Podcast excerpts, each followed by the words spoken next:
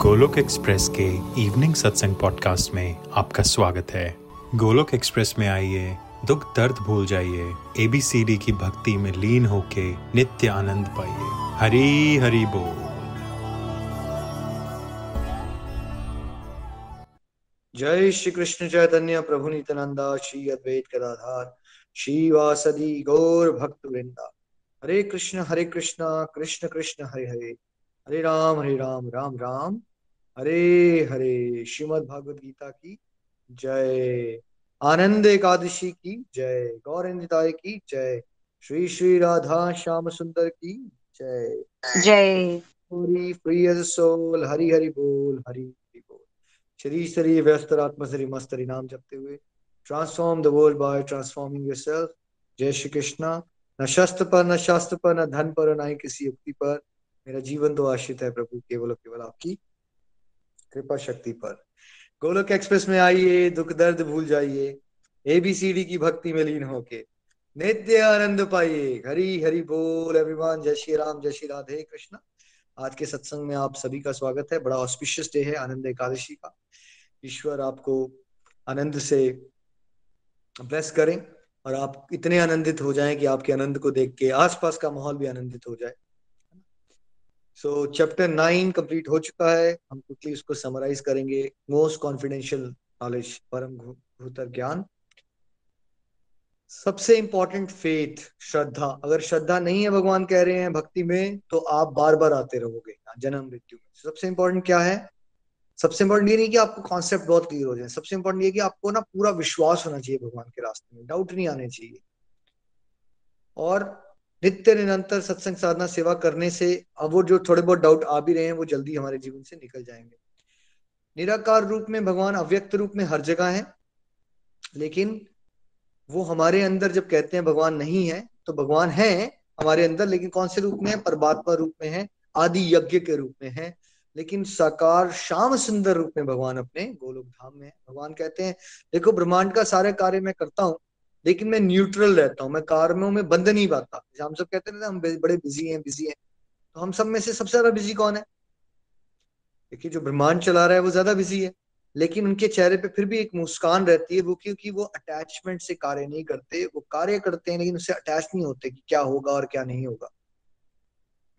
तो हमें भी भगवान की तरह ही डिटैच होके कार्य करने करने चाहिए। भगवान ने कहा, देखो, जो भ्रमित नहीं है जो माया से परे है, जो महात्मा है, वो मेरी डिवाइन प्रोटेक्शन में रहता है।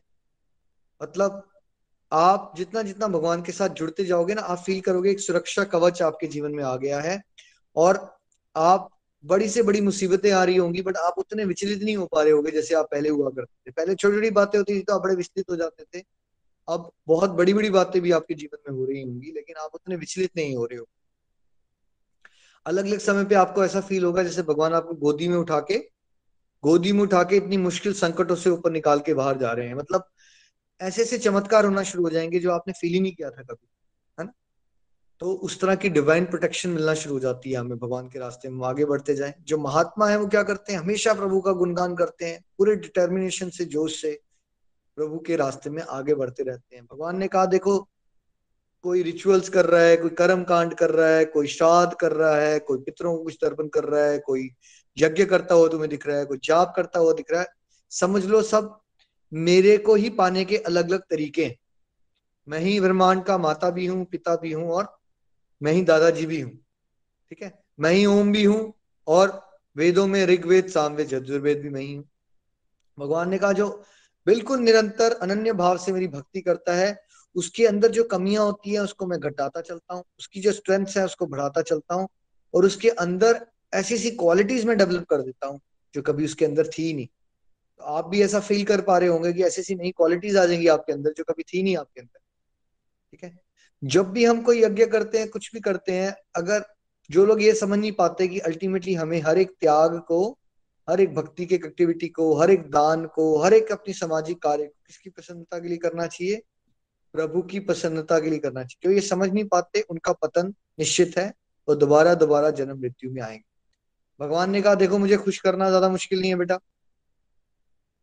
अगर तुम मुझे प्यार से एक पत्ता, फूल, है ना, या पानी भी चढ़ा देते हो, श्रद्धा से, प्रेम से, भक्ति भाव से तो मैं उसको ग्रहण कर लेता हूँ।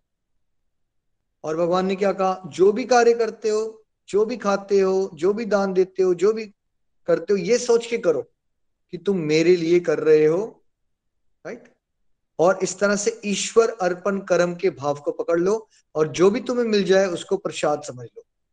ईश्वर अर्पण कर्म, प्रसाद बुद्धि। फिर भगवान ने क्या कहा? मेरे भक्त को चाहे उससे बहुत बड़ी गलती भी हो जाए, आपको और मुझे क्या मानना चाहिए उस भगवान के भक्त को? साधु ही मानो इसलिए हमें किसी को भी, निंदा तो कभी किसी की भी नहीं करनी चाहिए बट अगर आप किसी भक्त से डील कर रहे हो खासकर तो कभी भी उसकी एक्सटर्नल एक्टिविटीज़ में उससे गलतियाँ हो रही हैं, उसको देख के उसके बारे में निंदा करना शुरू मत कर दीजिए बिकॉज़ वो वैष्णव अपराध होता है और वो आपका रिवर्स गियर लग जाएगा डिवोशन में, है ना? बिकॉज़ आपको नहीं पता always remember you are not a जज आप स्कूल में एग्ज़ाम दे रहे हो, आपका फोकस होना चाहिए, आप एग्जामिनेशन शीट में क्या लिख रहे हो। आपका फोकस ये नहीं होना चाहिए कि दूसरा बच्चा एग्जामिनेशन शीट में क्या लिख रहा है। वो भगवान का कार्य है। अगर किसी भक्त से गलती होती है तो भगवान उसको अपने हिसाब से ठीक करेंगे। वो मेरा कार्य नहीं है कि मैं आपकी या किसी और की डिवोशन के बारे में चर्चा करना शुरू कर दूँ। है ना? किसी से गलती हो गई तो मैं सोचना शुरू कर दूँ या आप सोचना शुरू कर दो कि वो ड्रामेबाज है, वो कुछ नहीं करता। है ना? जैसा अभी संसार में बहुत ज़्यादा निंदा चुकली होती है। आपने न्यूज़ में कुछ पढ़ लिया, अखबार में कुछ पढ़ लिया, आपके दोस्त ने किसी को बता दिया आपको कि यार वो देखो, वो तो बड़े गुरु बनता था, देखो, लेकिन उसने ऐसा कांड कर दिया। आपने उन टॉपिक्स पे बातें नहीं करनी। ना तो आपको ये पता है कि वो न्यूज़ सच है कि नहीं है, और अगर सच कुछ है भी तो वो आपका डिपार्टमेंट नहीं है। ठीक है? आपने ये सोचना है कि भाई मेरा काम है अपने आप को सुधारना, और किसी की मदद कर सकूँ तो किसी की मदद करना। मेरा काम ये नहीं है किसी और की डिवोशनल प्रैक्टिसेस को जज करके उसकी टांग खींचना। ये मेरा काम नहीं है। और भगवान ने कहा, अगर मेरा जो भक्त है ना, वो भटक भी जाएगा तो क्या होगा? वो बहुत ही जल्दी ट्रैक पे आ जाता है और शांति को प्राप्त कर लेता है. तो कहीं ये नहीं कह रहे हैं भगवान की अगर आप भक्ति करोगे तो आप भटकोगे नहीं कभी। ऐसा नहीं होता। जैसे छोटा सा बच्चा है तो ऐसा नहीं होता कि वो एक दिन में खड़ा होता है और फिर वो रनर बन जाता है ओलंपिक गोल्ड मेडल ले लेता है। वो खड़ा होता है, वो गिरता है, वो संभलता है, फिर गिरता है स्टार्ट फिर स्टार्ट करता है, फिर थोड़े से कदम चलता है, फिर कभी दिन वो चलना सीखता है। तो ये तो भक्ति का रास्ता है। हमें तो मन को कंट्रोल करना, परमात्मा को प्राप्त करना। ये ऐसा नहीं होगा कि एक दिन हमने भगवत गीता पढ़ी, एकदम हम परफेक्ट हो जाएँगे। बहुत गलतियाँ करेंगे हम सब लोग। बहुत गलतियाँ। लेकिन समाज में इसको लेके क्रिटिसिज्म बहुत मिलता है। आपको रेडी हो जाना चाहिए उसके लिए कि वो तो मिलेगा। लेकिन आप क्रिटिसाइज मत करो। आपको तो क्रिटिसिज्म मिलेगा। आपको तो क्रिटिसाइज लोग करेंगे। बिकॉज़ हर बंदे को तो भगवत ज्ञान नहीं हुआ ना। उसका तो नेचर यही है, वो यही बोलेगा अब बड़ी भगवत गीता पढ़ रहे हो, गुस्सा तो तुम्हारा अभी तक, शांत नहीं हुआ। राइट वो ऐसा आपको कमेंट मारेगा। बट आप जब किसी भगवत गीता समझ चुके हो तो किसी और की डिवोशन को टांग मत खींचो उसकी, उसको मोटिवेट करो। वो थोड़ा सा भी कर रहा है, उसको प्रोत्साहन दो, नहीं, आप बहुत अच्छा कर रहे हो, और अच्छा करो, और अच्छा कर सकते हो आप। जब हम किसी को इनकरेज करते हैं तो भगवान की ब्लेसिंग हमें मिलती है, और उसको भी एक मोटिवेशन मिलती है और बेटर परफॉर्म करने की। याद रखना है हमने। हमारा डिपार्टमेंट नहीं है किसी को जज करना, ये भगवान का डिपार्टमेंट रहेगा, ठीक और फिर भगवान ने क्या कहा? कि मेरी डिवोशन में क्या कर जाओ? मेरे ही भक्त बनो, मेरी ही पूजा करो और हर समय मुझे नमस्कार करो और जीवन इस तरह से जियो कि जैसे तुम मेरी डिवोशन में तल्लीन हो गए हो, है ना? तभी हम क्या कहते हैं, गोलोक एक्सप्रेस में आइए, दुख दर्द भूल जाइए। एबीसीडी की भक्ति में लीन होके, क्या करिए नित्य आनंद पाइए। तो क्या बोल रहे हैं भगवान यहाँ पे कि आपको समाज के लोग बोलेंगे, थोड़ी थोड़ी डिवोशन करो। दस मिनट सुबह पूजा किया करो, दस मिनट रात को धूप अगरबत्ती किया करो, इससे ज़्यादा डिवोशन नहीं करनी चाहिए। समाज के लोग समझाएँगे आपको। पर भगवान ये नहीं बता रहे कोई भी इंसान जब किसी ने किसी भी फ़ील्ड में कुछ प्राप्त किया है ना तो वो उसके अंदर जुनून हुआ है उसको। ऐसे कोई मीराबाई नहीं बना, ऐसे कोई स्वामी विवेकानंद नहीं बना, ऐसे कोई तुलसीदास जी वाल्मीकि नहीं बन जाता। ठीक है? जुनून में आगे बढ़ना पड़ता है आप सीखना बस ये है कि आपने जुनून जो है अपना इंटरनल रखना है और एक्सटर्नल लाइफ में अपने अपनी सिचुएशंस को समझते घर की परिस्थिति को समझते हुए, अपनी जॉब के रोल प्ले को समझते हुए बाहर से एक रोल प्ले करते रहना है। ठीक है? तो जुनून अंदर रखना है लेकिन, और उसको डिस्प्ले कहाँ करना है? दिखाना कहाँ है उसको? जब आप भक्तों के बीच में हो तो क्या अपनी डिवोशन का उत्साह से वर्णन करो? कैसा फील कर रहे हो आप? वहाँ तो करो। लेकिन जैसे ही आप वर्ल्डली लाइफ में जाते हो तो क्या आपको अपना डिवोशन का ज़्यादा उत्साह दिखाना चाहिए? मान लीजिए आप जॉब पे जाते हो तो आपको ज़्यादा रिवील करना चाहिए आप डिवोशन में क्या कर रहे हो, कैसे कर रहे हो क्या क्या करना चाहते हो। आप, यार, मैं तो बस जन्म मृत्यु के से बाहर निकलना चाहता हूँ यार, बड़ा हो गया इस समाज में। राइट राइट आपके अंदर तो बहुत कुछ चल रहा है, लेकिन ये बातें आपको रिवील नहीं करनी है सोशल प्लेटफॉर्म पे, लेकिन तो होगा क्या? आपके लिए डिवोशन करना मुश्किल कर दी जाएगी। है ना? टांग खींचना शुरू कर देंगे लोग, आप हैंडल नहीं कर पाओगे, मुश्किल हो जाएगी आपके लिए। प्राइवेट रखिए, अंदर से तल्लीन हो जाइए डिवोशन में। इसमें ना शास्त्र बड़ा अच्छा एग्ज़ाम्पल देते हैं, समझाने। दुनियादारी का एग्ज़ाम्पल है। जैसे कि कोई किसी का, किसी, कोई मैरिड है, लेकिन उसका अफेयर हो जाए, ऐसा सोचिए। तो क्या वो अपने अफेयर को अपने घर में बताएगा रिवील करेगा? मान लीजिए, एक बंदे का, एक किसी से एक्स्ट्रा मैरिटल अफेयर हो गया उसका। वो रिवील करेगा अपने घर आके ये बात कि उसका अफेयर है। या वो जितना हो सकता है उसको प्राइवेट रखेगा। ठीक है? प्राइवेट रखेगा ना वो। लेकिन वो याद कर रहा है साथ साथ में अपनी लवर को। याद कर रहा है वो। देखिए, अब एक संसारिक एग्ज़ाम्पल से कई बार आप लोगों को लगेगा, निखिल जी, आप भगवदगीता में संसारिक एग्ज़ाम्पल क्यों आते हो? देखिए, बहुत ज़रूरी होता है। आप संसारिक सब लोग हो, हम सब संसारिक लोग हैं। अब आपको भगवान की भक्ति कॉन्सेप्ट अगर दिव्य कॉन्सेप्ट बताए जाएँगे ना, आप पल्ले नहीं पड़ेंगे। जब आपको संसारिक एग्ज़ाम्पल से समझ आएगा, फिर आपको पल्ले पड़ जाएगा एकदम। हाँ अच्छा ऐसा होता है। तो हिंदी मूवीज़ तो देखी हुई है आपने। समाज में भी ऐसा होता हुआ देखा अब वो सोचिए, वो जो एक्स्ट्रा मैरिटल अफेयर जो लवर है ना, वो है आपके कृष्णा जी। ठीक है? तो वो तलीनता अंदर से तो पूरी रखनी है, लेकिन बाहर से रोल प्ले करते अब ज़्यादातर नव साधकों को गड़बड़ क्या होती है? नया नया जोश आता है। अब जब बाहर से आप अगर अपना भगवान का लव ज़्यादा शो करना शुरू कर दोगे ना, फिर क्या होगा? आपको घर से ही मुश्किल आएगी। पहले तो आपकी बीवी पीछे पड़ जाएगी आपके। तो ज़्यादा भक्ति कर रहे हो आजकल, मुझे छोड़ना छोड़ दोगे कहीं वृंदावन चले जाओगे। अगर हस्बैंड हो तो वाइफ पीछे पड़ जाएगी आपकी। ज़्यादा इमोशन मत करो। कहीं तुम मुझे छोड़ के चले गए तो मेरा क्या होगा? राइट मुश्किल कर देंगे आपके लिए डिवोशन करना। इसलिए आपको क्या करना है? पहले से अवेयर हो जाइए आप नए नए होते हो, जोश में आ जाते हो, बहुत सारे डिवोटीज को बताना शुरू कर देते हो आसपास। बताना नहीं है। Keep your affair with Shri Krishna very very private और वहाँ डिस्क्लोज कीजिए जहाँ बता के किसी और का भला हो सकता है। वहाँ पे बताइए। और बाकी समय अपना वर्ल्डली लाइफ के हिसाब से अनुसार चलिए। जैसे गिरगिट करता है। गिरगिट का एग्ज़ाम्पल परफेक्ट है। वो वो धूल मिट्टी वाली ब्राउन जगह में बैठता है। तो रंग कौन सा कर लेता है अपना? बाहर से। ब्राउन बन जाता है। हरे पत्तों पे बैठता है तो वह क्या बन जाता है? हरा बन जाता है। ठीक है? लेकिन क्या वो अंदर से बदलता है? अंदर से नहीं बदलता है। इस कॉन्सेप्ट को हमेशा आपने भक्ति अंदर से करनी है। बाहर से सबका भक्ति करने का तरीका उसकी एज के हिसाब से, उसके फैमिली सर्कमस्टेंस के हिसाब से, वो अमेरिका में रहता है या इंडिया के किसी गाँव में रहता है? ठीक है? वो कॉर्पोरेट में जॉब करता है या वो हाउस वाइफ है? ये बाहरी परिस्थितियों के हिसाब से जैसे कैमोफ्लेज करता है ना, एक कैमिलियन गिरगिट क्या करता है? अपनी बाहर की परिस्थिति देखता है और उसके हिसाब से रंग बदलता है। वैसे ही आपको अपनी अपनी बाहर की परिस्थिति। आपके घर का फेवरेबल फैमिली एनवायरमेंट है। ज़ोर से कीर्तन कीजिए डांस भी कीजिए इकट्ठे घर में। आपके घर में अनफेवरेबल फैमिली एनवायरमेंट है। ऐसा सोचिए जैसे आपको भक्ति के बारे में कुछ पता ही नहीं आप बुद्धू हो। ऐसे रहिए। आप अमेरिका में रहते हो कॉर्पोरेट में जाते हो, वैसे ही स्टूट वूट है जैसे कॉर्पोरेट में सबसे स्टाइलिश बन के जाइए वहाँ पे जैसे बाकी लोगों को भी कॉम्प्लेक्स आ जाएगा आपकी स्टाइलिंग देख के, ठीक है? लेकिन इंटरनल लेवल पे कृष्णा से जुड़े रहिए। और जहाँ वहाँ पे कभी कभी भी मौका मिल जाए, जैसे मेरे को वर्क प्लेस पे कई बार मौका मिल जाता है, लोग थोड़े डाउन हो रहे हैं थोड़ा सा मेडिटेशन करने के बारे में बताने का, वहाँ पे गाइड कर दीजिए, ठीक है? एक्सटर्नल लाइफ को अलग रखना है, तलीनता कहाँ से लानी है? तलीनता आपने इंटरनल लानी है। आपको याद रखना पड़ेगा, आप कलयुग में जी रहे हो।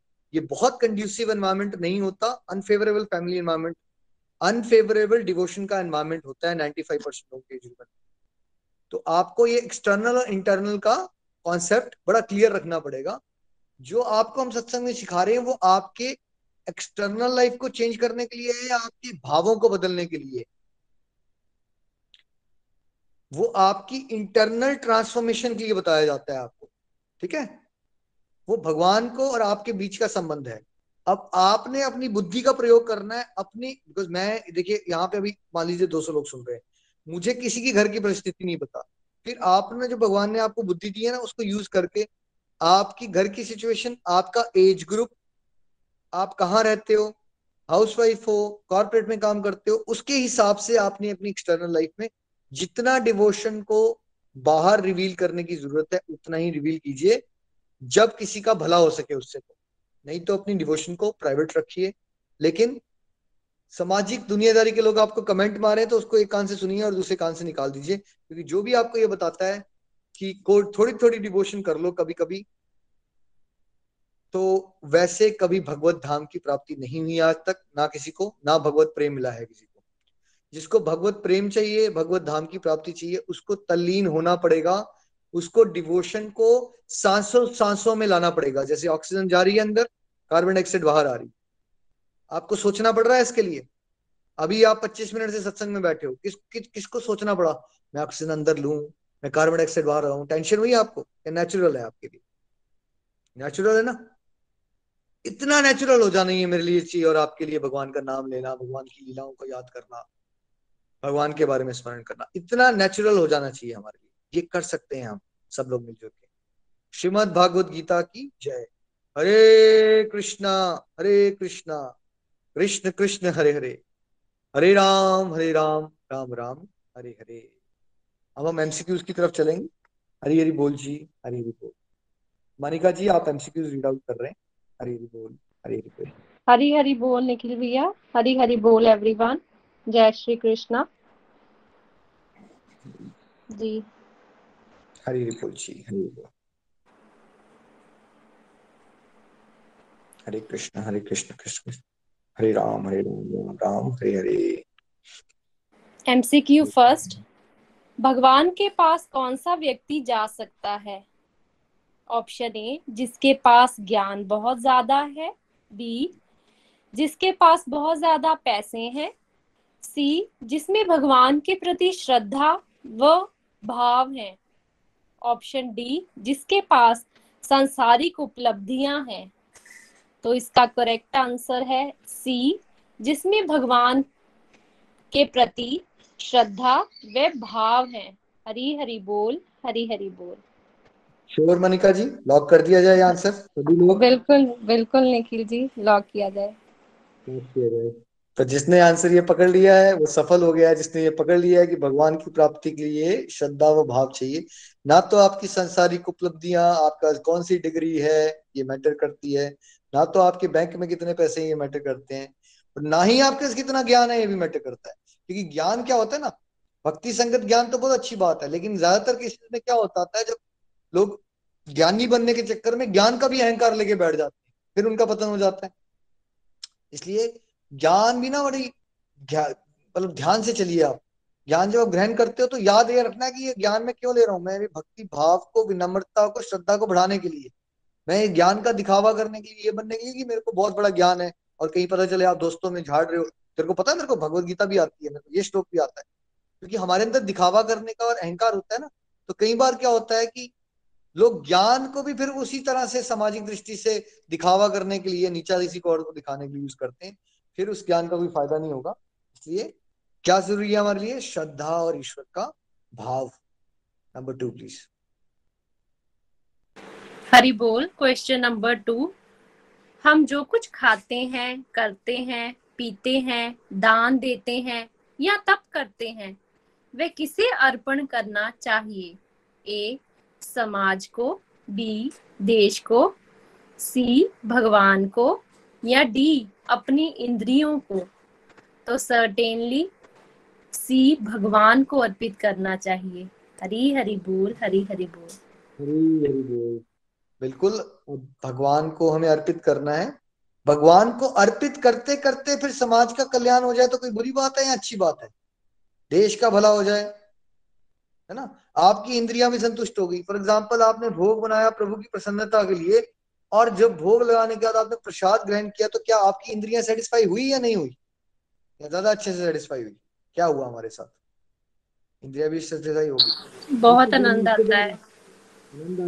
आपके घर में रिश्तेदार आए थे आपने उनको भी भर भर भर पेट प्रसाद करवाया या उनको आनंद आया? आपका समाज भी खुश हो गया। ठीक है? और आपने बड़े बड़े लंगर लगा के आपने देश की सेवा के लिए भगवान का भोग लगा के प्रसाद बांटा। देश का भी भला हुआ गरीब लोगों का भी भला हो गया। वो सब तो ठीक है। ठीक है? लेकिन क्या वो प्राइमरी हो जाना चाहिए? मेरी सोच में और आपकी सोच में कि समाज का भला हो जाए, देश का भला हो जाए, इंद्रियों का भला हो जाए। प्राइमरी है भगवान की खुशी और भगवान की खुशी के भाव से फिर सबका भला हो जाए। वो उसका पॉजिटिव साइड इफ़ेक्ट है है ना? लेकिन फोकस किस पे रहना चाहिए? ये कार्य मैं किस लिए कर रहा हूँ? भगवान की प्रसन्नता के लिए। तब आप टोटली इम्यून हो जाते हो निंदा से और प्रशंसा से। बिकॉज़ अगर आपकी अटैचमेंट ये ना, आपने समाज के लिए किया, देश के लिए किया, फिर आपने दुखी होना ही होना है। क्योंकि आपने कुछ किया अच्छे भाव से, लेकिन दूसरा कभी ना कभी आपको कमेंट करेगा या आपको, आपकी इंटेंशन को डाउट करेगा, फिर आप सेंटी होके बैठ जाओगे। यार मैंने तो किया था, फिर मेरे को पता नहीं ऐसा क्यों कह रहे हैं। जो आपको याद होगा, नहीं, मैंने तो भगवान के लिए किया था। भगवान देख रहे हैं ना मुझे, मेरे एक्शन क्या मुझे और आपको किसी और से जस्टिफिकेशन चाहिए कि हम भगवान के लिए कार्य कर रहे हैं नहीं कर रहे? क्या हमें जस्टिफिकेशन किसी और से चाहिए या हमें प्रभु प्रभु से जो प्रेम मिल रहा है, हमारी दिव्य अनुभूतियाँ, वो हमारे लिए साक्षात प्रमाण हो रहा है या नहीं हो रहा हमारे क्या हमें किसी और से चाहिए? प्रूफ हमें किसी और से प्रूफ नहीं चाहिए। हमें भगवान को प्रसन्न करना है बस। नंबर थ्री प्लीज़ हरि बोल। क्वेश्चन नंबर थ्री महात्मा के क्या लक्षण हैं? ए जो दृढ़ संकल्प के साथ भगवान के नाम का गुणगान करता है। बी वह जो निरंतर भक्ति के रास्ते पर आगे बढ़ने का प्रयास करता है। सी, ऊपर के दोनों या डी, जो लोगों की भौतिक इच्छाओं को पूरा करने में समर्थ हो। तो बहुत अच्छे से निखिल जी ने हमें समझाया है। दो चीज़ें जो दृढ़ संकल्प के साथ भगवान के नाम का गुणगान करता है और वह जो निरंतर भक्ति के रास्ते पर आगे बढ़ने का प्रयास करता है, वही महात्मा है। तो करेक्ट आंसर है सी ऊपर के दोनों, हरी बोल। अब समाज में क्या होता है? आप बोलते हम वो महात्मा जी के पास जा रहे हैं बिकॉज़ पता क्या है? वो ना ऐसा आशीर्वाद देंगे हमें और हमारे घर, हाथ में, पता हाथ में से वो एक ना फल निकाल के दे देंगे और तुम्हारे घर में बेटा नहीं हो रहा और बेटी नहीं हो रही तो हमारे घर में बेटा हो जाएगा। वो बहुत महान महात्मा है। बिकॉज़ वो जादू कर सकते हैं और उनके पास ऐसी ऐसी सिद्धियाँ हैं कि तुम्हारा जो बिज़नेस का लॉस है ना तुम्हारा लॉस जो है ना, वो फ़ायदे में तब्दील हो जाएगा। तो ऐसी सोच लग लगते हैं हम लोग ऐसे से वो लोग महात्मा लगते हैं आपको। भाई, ऐसे लोग हो सकता है किसी को सिद्धियाँ हो बट वो महात्मा नहीं होते। महात्मा का पर्पज होता है, महान आत्मा है, वो आपको भगवत ज्ञान देके भगवान के धाम जाना है, भगवान के प्रेम में आपको प्रेरित करना। महात्मा का रोल ये नहीं होता कि आपको संसार की इच्छाओं की पूरी करने के लिए आपको एक सेब पकड़ाया हाथ में और आपके घर में बेटा हो जाए या आपका बिज़नेस में फ़ायदा हो जाए। That is not is what is महात्मा? ठीक है? इस पर क्लियर रहना है आपने। जो आपको संसार की चीज़ें देने के लिए लगा है, वो महात्मा नहीं हो सकता। महात्मा का काम आपको संसार से वैराग्य दिलवाना है या संसार में अंदर और घुसाना है? संसार से वैराग्य दिलवाना है आपको। कड़वा सच्चे दिखाना है संसार का। महात्मा का कार्य वो है, क्योंकि वो वो खुद देख रहा है ना वो। जो महात्मा है, उसको दिख चुका होता है कि संसार दुखालय है और असली शांति और आनंद प्रभु की भक्ति में ही मिलता है। इसलिए वो ये करना चाहता है और इसलिए वो मोटिवेट करना चाहता है। जो आपको संसार में प्रलोभन दे के और संसार में फंसाए, वो महात्मा नहीं हो सकता, हमेशा याद रखिएगा। हरी हरी बोल जी। Number four please Hari Hari बोल क्वेश्चन नंबर फोर कौन सा व्यक्ति महात्मा हो सकता है? ए, गृहस्थ, बी, ब्रह्मचारी, सी, सन्यासी, या डी, ऊपर के सारे? तो महात्मा ग्रस्त भी हो सकता है, ब्रह्मचारी भी हो सकता है और सन्यासी भी हो सकता है। तो इसका करेक्ट आंसर है डी ऊपर के सारे। हरी हरी बोल, हरी हरी बोल। बिल्कुल सही, मानिका जी। देखिए, महात्मा, इस महान आत्मा, इसका ये जो बाहर की स्टेज है ना, ये बॉडी लाइफ में किसने, किसी ने हाउस होल्डर लाइफ को चूज़ किया गृहस्थ आश्रम दिया किसी ने ब्रह्मचरी वाले रास्ते को चूज़ कर लिया है, किसी ने संन्यास धारण कर लिया है है ना? गोलोक एक्सप्रेस में हमारा जो मॉडल है वो गृहस्थ आश्रम वाला है। लेकिन ऐसा नहीं हमें मानना चाहिए कि वर्ल्ड में किसी ने जो ब्रह्मचर्य लिया है या बहुत सारे लोगों ने संन्यास वाला पाथ ले लिया होता है तो ऐसा नहीं होता कि उसमें बहुत बहुत महान आत्मा नहीं होते। बहुत सारे लोग बहुत महान होते हैं बिकॉज़ हमें नहीं पता होता ना किसका पिछले जन्मों में किसके साथ क्या हो रखा है and we'll never be able to understand और किसकी सोल की क्या, किस तरह की डिज़ायर है भगवान को प्राप्त करने के लिए। किस तरह की प्रेरणा आ रही है उसको? अलग अलग तरह के जीवों को अलग अलग तरह से प्रेरणा आती है। महात्मा बुद्ध है, वो तो राजा, राजकुमार हुआ करते थे, ठीक है? ऑफ़ कोर्स भगवान का अवतार है, वो क्या थे? एक राजकुमार थे, उन्होंने किसी की डेथ होते हुए देख ली, उनको प्रेरणा वैसी आई, उन्होंने संन्यास का पालन किया, लेकिन बाद में क्या हुआ? बाद में वो गुरु बने और घर घर जाके उन्होंने अपने बेसिकली डिसाइपल्स के साथ आगे क्या भगवान के मैसेजेस को बांटा। तो ऐसा नहीं कि महात्मा ब्रह्मचर्य हो सकते हैं या सन्यासी हो सकते हैं, गृहस्थी हो सकते हैं। हर एक हर एक इस एक्सपेक्ट में आपको अलग अलग तरह से महात्मा मिल जाएँगे। फॉर एग्ज़ाम्पल देखो, भगवान के सबसे टॉप लेवल के भक्त, बहुत सारे हाउस होल्डर्स हैं। फॉर एग्ज़ाम्पल शिव जी जो है, वो भगवान भी हैं, लेकिन वो भगवान के लीलाओं में उनका अपने भक्त भी हैं। तो शिव जी क्या है? गृहस्थ है। यमराज क्या है? गृहस्थ है। ब्रह्मा जी कौन है? गृहस्थ है। प्रहलाद महाराज कौन है? गृहस्थ है। अर्जुन कौन है? गृहस्थ है। ठीक है? इस तरह से भी है। और ऐसे भी लोग हैं जो ब्रह्मचारी और सन्यासी भी हैं। तो ऐसा नहीं, उनकी डिसरिस्पेक्ट मत करो। कभी यही नहीं सोचना कि किसी ने घर छोड़ा था और वो गलत ही हो गया है। यू नो उसमें से बहुत सारे लोग एस्केपिज्म भी करते हैं नो डाउट हज़ार लोग ऐसा घर छोड़ते हैं तो बहुत सारे लोग एस्केपिस्ट होते हैं। और लेकिन कुछ लोग होते हैं जो सच में जिनका भाव ईश्वर की तरफ़ वैसा आया और भगवान ने उनसे अलग तरह की सेवा लेनी है जगत कल्याण में तो शायद उनके लिए वो पाथ रिकमेंडेड है। हम गोलक एक्सप्रेस में उस पाथ को रिकमेंड नहीं करते क्योंकि हमारी स्पेशलिटी कुछ और है। फॉर एग्ज़ाम्पल अगर कोई आ, कोई फॉर कोई फॉर एग्ज़ाम्पल कोई अगर आई स्पेशलिस्ट हो तो दैट डजेंट मीन कि वर्ल्ड में न्यूरोलॉजिस्ट एग्जिस्ट नहीं कर सकते राइट तो हम गोलक एक्सप्रेस में गृहस्थ आश्रम वाले मॉडल को प्रमोट करते हैं ज़्यादा। क्योंकि हमें लगता है कि मेजोरिटी लोगों के लिए कलयुग में एक फैमिली में रहते हुए डिवोशन करना ज़्यादा इजी भी है और उसमें वो अच्छे तरह से सक्सेसफुल हो सकता है, वो सारी सारी फैमिली को साथ में मोटिवेट कर सकता है और एक फैमिली दूसरी फैमिली को मोटिवेट कर सकती है। गोलक एक्सप्रेस का पर्टिकुलर मॉडल ये वाला है, लेकिन एट द सेम टाइम कभी भी हमें अगर कोई वर्ल्ड में आपको किसी और तरह से डिवोशन करते हुए देखे तो क्या हमें उसको डिसरिस्पेक्ट करना चाहिए? उसको कभी भी डिसरिस्पेक्ट मत कीजिए, है ना? समझिए कि भगवान में, रास्तों में, हर एक चीज़ में वैरायटी होती है, वैसे ही आध्यात्मिक रास्ते में आगे बढ़ने की भी वैरायटी है और सभी का अपना अपना एक रोल है। हमारे लिए वो रास्ता नहीं है, लेकिन किसी और के लिए शायद वो रास्ता हो सकता है और उसका भी हमें सम्मान करना चाहिए। हरी बोल जी नंबर फाइव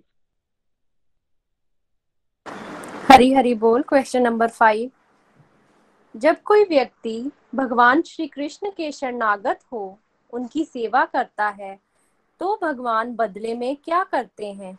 ए उस व्यक्ति की जो कमी होती है, भगवान उसको पूरा करते हैं।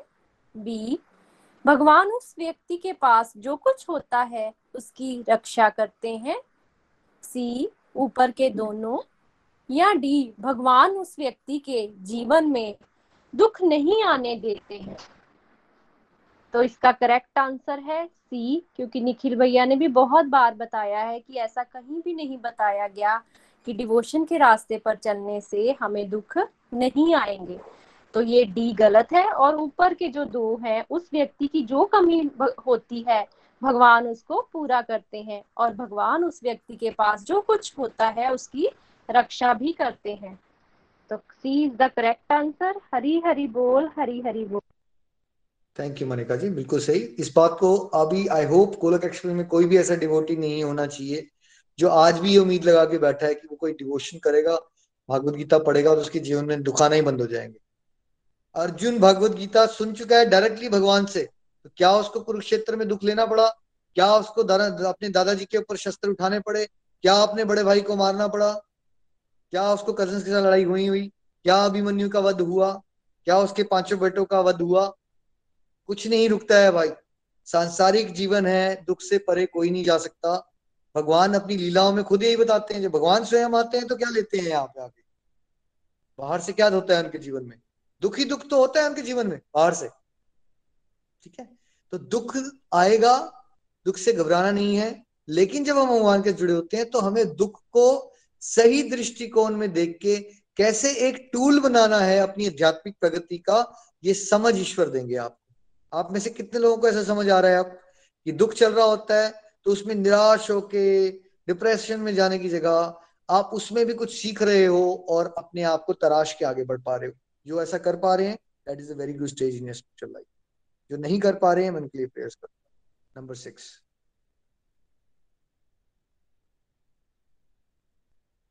हरी हरी बोल क्वेश्चन नंबर सिक्स अगर किसी भक्त से कोई गलती हो जाती है तो हमें क्या करना चाहिए? ए, उसकी निंदा करनी चाहिए। बी, उसे साधु ही मानना चाहिए। सी, उसका फैसला भगवान पर छोड़ अपनी आध्यात्मिक प्रगति पर ध्यान देना चाहिए। या डी, ऊपर के दोनों। तो इसका करेक्ट आंसर आज भी निखिल भैया ने हमें बताया कि उसे साधु ही हमें मानना चाहिए और उसका फैसला हमें भगवान पर छोड़कर अपनी आध्यात्मिक प्रगति पर ध्यान देना चाहिए। तो D is the correct answer हमें कभी भी उसकी निंदा नहीं करनी चाहिए, क्योंकि वो वैष्णव अपराध में काउंट होता है। हरी हरी बोल, हरी हरी बोल। हरी हरी बोल, हरी हरी बोल। साथ में ध्यान रखना चाहिए। कई बार हमें मिले लोग, उन्होंने किसी जी को गुरु जी बनाया हुआ था, बाद में कोई गुरु जी का कोई करप्शन का चार्ज हो गया एक्सवाइजेड हो गया, बाद में उन्होंने कहा, हम तो अब भगवान का नाम ही लेते। तो हमने पूछा, भाई, भगवान का नाम क्यों लेते? क्योंकि हमारा हर्ट हो गए हम बहुत ज़्यादा। भाई, आपने अगर किसी से कोई बड़ी अच्छी चीज़ सीखी थी, सड़क पे बैठा हुआ एक भिखारी भी आपको एक अच्छी चीज़ सिखा देता है तो क्या आपको उसको सीख लेना चाहिए? है ना? चाहे वो भिखारी उसको प्रैक्टिस कर रहा हो या ना कर रहा हो, ठीक है? एक छोटा सा बच्चा भी चल रहा है जो कोई अच्छी चीज़ आपको सिखा दे, वो प्रैक्टिस कर रहा है या नहीं कर रहा ठीक से? बट वो बात अगर अच्छी है तो क्या आपको उसको प्रैक्टिस कर लेना चाहिए तो मैंने उनसे पूछा कि भाई आप ये बताओ आपने उनसे अच्छी चीज़ सीखी थी ना? तो भगवान का नाम लेने में कोई करप्शन थोड़ी है भाई। अगर उस पर्टिकुलर डिवोटी से कुछ गलती हुई भी ठीक है आप उसको फॉलो नहीं करना चाहते चलो वहाँ तक भी ठीक था। लेकिन आपने एक अच्छी चीज़ सीखी थी भगवान का नाम लेना आपने वो भी छोड़ दिया। ये कौन सी समझदारी है आप? है ना? तो समाज में आप देखेंगे इस तरह की बड़ी सारी चीज़ें हो रही है, है उस चीज़ से बचना है आपने। बड़े सारे स्कैंडल स्कैम और उसमें से 99 परसेंट झूठ दिखावा होता है बिकॉज़ प्रोपागेंडाज होते हैं भाई। प्रोपागेंडाज होते हैं। कलयुग चल रहा है ना। तो अलग अलग रीजन से अलग अलग लोगों पे उंगलियाँ उठाई जाती हैं। आपने कहीं से भी कुछ अच्छा सीखा है। कहीं से कुछ अच्छा सीखा है। आपके जीवन में बदलाव आया था, तभी तो आप सुन रहे थे ना उस पर्सन को। आप उसको फॉलो करो ना, उन बातों को फॉलो करो, उसको प्रैक्टिस करो। ठीक है? डाउटफुल मत हो जाओ कि जस्ट बिकॉज़ किसी के बारे में किसी ने कुछ कह दिया तो आप कंफ्यूज ही हो गए। ऑलवेज रिस्पेक्ट पीपल जिन्होंने भी किसी के लिए भला किया है अच्छा किया है। हमें तो वैष्णव है, हम तो हमें तो क्या चिंटी को भी रिस्पेक्ट देनी चाहिए या नहीं देनी चाहिए? हमें तो चिंटी को भी रिस्पेक्ट देनी चाहिए। तो यहाँ तो उन लोगों की बात हो रही है जिन्होंने हज़ारों लाखों लोगों को गाइड किया है या जो भगवान की भक्ति कर रहे हैं। हमेशा focus on your self improve your spiritual life and सबको रिस्पेक्ट करके आगे बढ़ते रहिए। हरी हरी बोल जी नंबर सेवन हरी हरी बोल क्वेश्चन नंबर सेवन भगवान के भक्तों का कभी विनाश क्यों नहीं होता? ए, क्योंकि वे हमेशा भगवान श्री कृष्ण के विषय में सोचता रहता है। बी, क्योंकि वे सिद्धि के लिए लगातार प्रयास करता रहता है। सी, ऊपर के दोनों या डी, इनमें से कोई नहीं। तो भगवान के भक्तों का विनाश इसलिए नहीं होता क्योंकि वह हमेशा भगवान श्री कृष्ण के विषय में सोचता रहता है। और क्योंकि वह सिद्धि के लिए लगातार प्रयास करता रहता है। तो करेक्ट आंसर इज़ सी ऊपर के दोनों। हरी हरी बोल हरी हरी बोल। हरी हरी बोल जी। नंबर एट बिल्कुल ठीक कहा आपने मनिका जी। हरी हरी बोल। हरी हरी बोल क्वेश्चन नंबर एट कौन सा व्यक्ति निश्चित रूप से भगवान को प्राप्त कर सकता है? ए तपस्वी। निश्चित रूप से भगवान को प्राप्त कर लेता है। बी जो व्यक्ति भगवान की शुद्ध भक्ति व सेवा में रत है, वे सी योगी भगवान को आसानी से प्राप्त कर लेता है, या डी इनमें से कोई नहीं। तो इसका करेक्ट आंसर है बी, जो व्यक्ति भगवान की शुद्ध भक्ति व सेवा में रत है। हरी हरी बोल हरी हरी बोल देखिए जब आम लोग होते हैं ना, हमें भगवत ज्ञान नहीं होता ना तो हमें कोई किसी से भी इंप्रेस हो जाएँगे हम। कोई थोड़ी तपस्या कर रहा है, हमें लगेगा बड़ा महान है ये। कोई थोड़े योग में आगे बढ़ जाएगा, हमें लगेगा बहुत महान है। बट शुद्ध भक्ति और सेवा में जो रत है ना, वो भगवान को बड़ी सरलता से निश्चित रूप से प्राप्त करता है। हरी हरी बोल जी नंबर नाइन हरी हरी बोल क्वेश्चन नंबर नाइन इनमें से कौन सी बात भगवान के बारे में सच नहीं है? ए भगवान हमारे माता और पिता हैं बी जो लोग बुरा काम करते हैं, भगवान उनसे नफरत करते हैं। सी भगवान ही एकमात्र हमारे आश्रय हैं। या डी, भगवान ही हमारे शुद्धि करता है। तो इसका करेक्ट आंसर है, जो चीज़ गलत है वो बी है। कि जो लोग बुरा काम करते हैं, भगवान उनसे नफरत करते हैं। तो ऐसा नहीं होता, भगवान किसी से भी नफरत नहीं करते, सबसे प्यार ही करते हैं। हरी हरी बोल, हरी हरी बोल। हरी हरी बोल, भगवान कभी भी किसी से नफरत नहीं करते, इसीलिए जो डिवोशन में आगे बढ़ना चाहता है, उसको भी किसी के लिए अंदर से दिल से ना नफरत नहीं करनी है। हाँ उसको सबक सिखाने के लिए भगवान, उसको ठीक करने के लिए अलग ज़रूर ऑप्शन ज़रूर आएँगी, वो अलग बात है। बट दैट डजेंट मीन कि भगवान उससे नफरत करना शुरू हो जाते हैं। नफरत नहीं करते भगवान रावण के साथ देखिए क्या क्या हुआ। लेकिन एंड में भगवान यही कह रहे हैं ना लक्ष्मण को कि आप रावण से भी ज्ञान लो। हार्ड फीलिंग्स नहीं क्रिएट करनी। है बट ऐसा नहीं कि उसको अगर मारने की ज़रूरत थी तो मारा नहीं। ठीक है? ऐसा नहीं कि जहाँ स्टैंड लेने की ज़रूरत स्टैंड नहीं लिया। स्टैंड तो लिया, लेकिन अंदर से कोई ग्रज नहीं बनाते भगवान कभी भी। है ना? कोई और बहुत ही उल्टे ट्रैक पे चले जाए तो उसको सुधारने के लिए राइट सुधारने के लिए।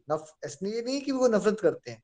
उसको सुधारने के लिए उसको डंडा ज़रूर पड़ता है, लेकिन वो भी उसकी भलाई के लिए होता है। Number nine please ten please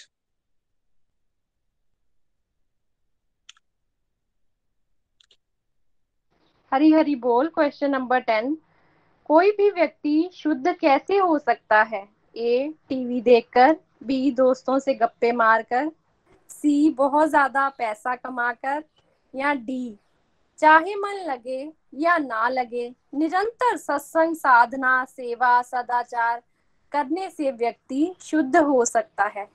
तो इसका आंसर डी है। चाहे मन लगे या ना लगे, निरंतर सत्संग, साधना, सेवा, सदाचार करने से ही व्यक्ति शुद्ध हो सकता है। हरी हरी बोल, हरी हरी बोल। हरी हरी बोल हरी बोल। कई बार हम थोड़े फनी क्वेश्चंस भी रखते हैं, ताकि कहीं आपको ये ना लगे मैं शुद्ध क्यों नहीं हो रहा? साथ में आप दो घंटे टीवी देखी जा रहे हो, दोस्तों से बातें, गप्पे मारते जाते हो, या आप पैसा कमाने के चक्कर में कॉम्प्लिकेट ही करी जा रहे हो अपनी लाइफ और फिर आपको अगर आंसर नहीं मिल रहा कि मैं शुद्ध क्यों नहीं हो रहा बिकॉज़ ये तरीके नहीं होते शुद्ध होने के। शुद्ध होने के लिए निरंतर सत्संग साधना, सेवा सदाचार के रास्ते पे चलना है। और ये जो संसारिक चीज़ें हैं, इसको धीरे धीरे हमें घटाना है। ना, हम ये नहीं कहते आप ज़ीरो कर दोगे एक झटके में बट ये ज़रूर होना चाहिए कि आप ऐसा नहीं होना चाहिए आप पाँच साल से गोलक एक्सप्रेस चल रहे हो, कि अभी भी आपका टीवी देखने का टाइम चार घंटे बना हुआ है राइट कुछ जितना इंपॉर्टेंट है आपको सत्संग साधना सेवा को बढ़ाना, उतना ही इंपॉर्टेंट ये भी है कि जो चीज़ें परहेज करने वाली है ना, जो हमें बिल्कुल दुनियादारी में ले जाती है, उसको हमने, हो सके तो कुछ चीज़ों को तो इमीडिएटली त्याग दीजिए, जैसे कोई नशा करता है ना? फॉर एग्ज़ाम्पल निंदा करता है, लेकिन बाकी सारी चीज़ें ठीक है अब आप फैमिली में बैठे हो, टीवी देखते हो, अब उसको आप ज़ीरो नहीं कर पा रहे हो, थोड़ा उसको कटेल करो और उसमें क्वालिटेटिव चेंज लाओ। बिल्कुल दुनियादारी में फंसा हुआ टीवी जो आप देख रहे थे पहले, है ना? उसकी जगह कम से कम थोड़ा सा डिवोशनल टच वाला टीवी देखने की कोशिश करो धीरे धीरे और फिर हो सके फिर उसको घटा सकते हो बाद में, है ना? गॉसिप से बचो, ज़रूरत से ज़्यादा फ़ोन कॉल एक दूसरे से बातें करते रहना it's a waste of time है ना? जितना मीनिंगफुल बात है, उतना कीजिए सोशल सर्कल को घटाइए, ज़्यादा मत बढ़ाइए। जितना सोशल सर्कल बढ़ाओगे उतना ही आप में काम, क्रोध, लोभ जेलसी बढ़ेगी। ठीक है? तो जितना पैसे हमें रिक्वायर्ड है नीड के लिए जीना है हमने ग्रीड के चक्कर में नहीं पड़ना। ये सारे बेसिक कॉन्सेप्ट चलेंगे तो भगवत प्राप्ति ज़रूर होगी। श्रीमद भागवत गीता की जय। हरे कृष्णा हरे कृष्णा, कृष्ण कृष्ण, हरे हरे। हरे राम हरे राम राम राम, हरे हरे। चलिए, बहुत बहुत शुभकामनाएँ, आपका 50 परसेंट कोर्स कंप्लीट हो गया, तकरीबन आई थिंक मई 2020 में ये शुरू हुआ था। सवा साल से ज़्यादा हो चुका है। एंड uh, हमें लगा कि बीच के रुक के क्यों ना इसको सेलिब्रेट किया जाए। अक्सर हम सबका नेचर होता है आगे आगे आगे भागने का। गोलक एक्सप्रेस में हम थोड़ा सा रुकते हैं। इसको एंजॉय करते हैं कि जो हमने अचीव कर लिया है उसको क्या हम ब्लेसिंग्स के रूप में देख पा रहे हैं और क्यों ना हम अपने टीम के साथ ग्रुप के साथ शेयर करें। How are we feeling in this whole process है ना? तो जो डिवोटीज ने वॉलेंटियर किया है, उनमें से कुछ को आज हम सुनेंगे।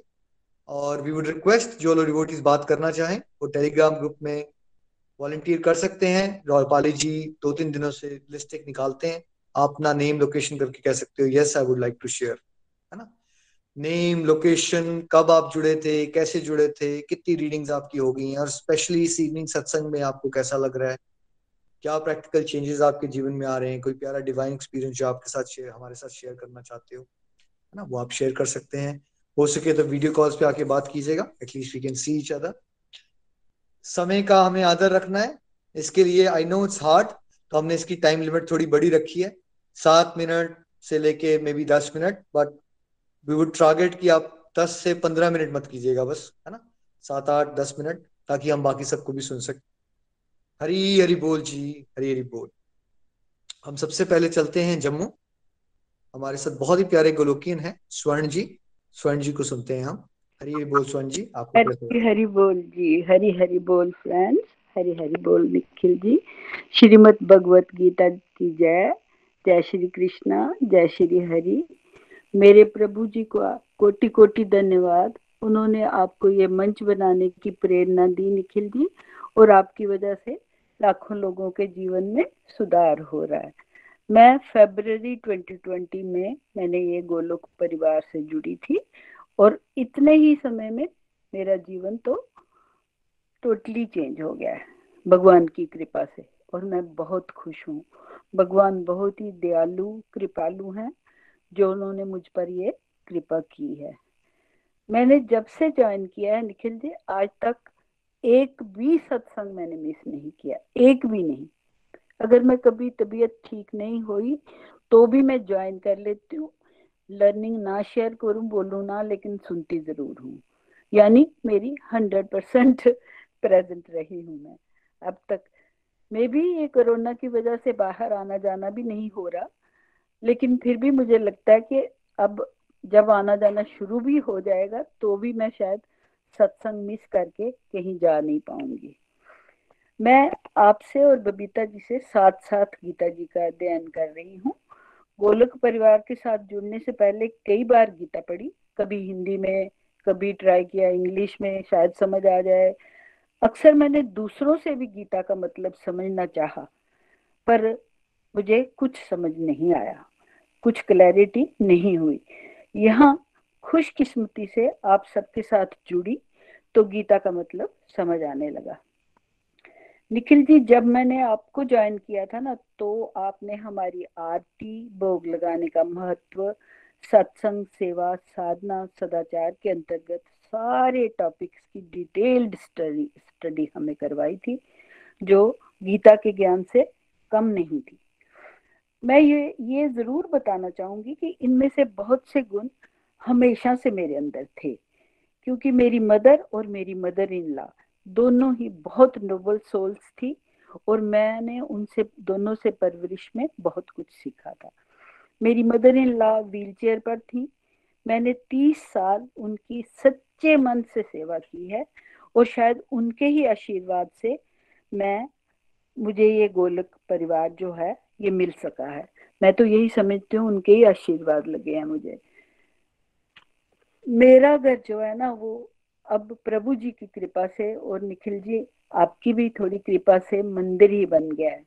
मुझे देख देख कर ना बिना कहे, मैं अपने बच्चों को ये नहीं कहती, ये करो, आप मुझे फॉलो करो, जो मैं कर रही हूँ वो करो, क्योंकि वर्किंग है दोनों बेटियाँ आई मीन बहुएँ डॉक्टर्स हैं, उनको टाइम भी कम होता है, लेकिन उन पर इतना गहरा असर हो रहा है कि जैसे, जो जो मैं करती हूँ, वो मेरे साथ साथ करती हैं और मुझसे भी बढ़ चढ़ के कर रही हैं। छोटे बच्चे छह सात साल के हैं, वो भी पूरा एंजॉय कर रहे हैं। भगवान की बहुत कृपा है, मुझे बहुत आनंद आ रहा है और मेरा मन जो है, वो बहुत ही शांत रहने लगा है। किसी पर गुस्सा तो मुझे आता ही नहीं। एक्चुअली मुझे किसी से ना कोई एक्सपेक्टेशन ही नहीं होती।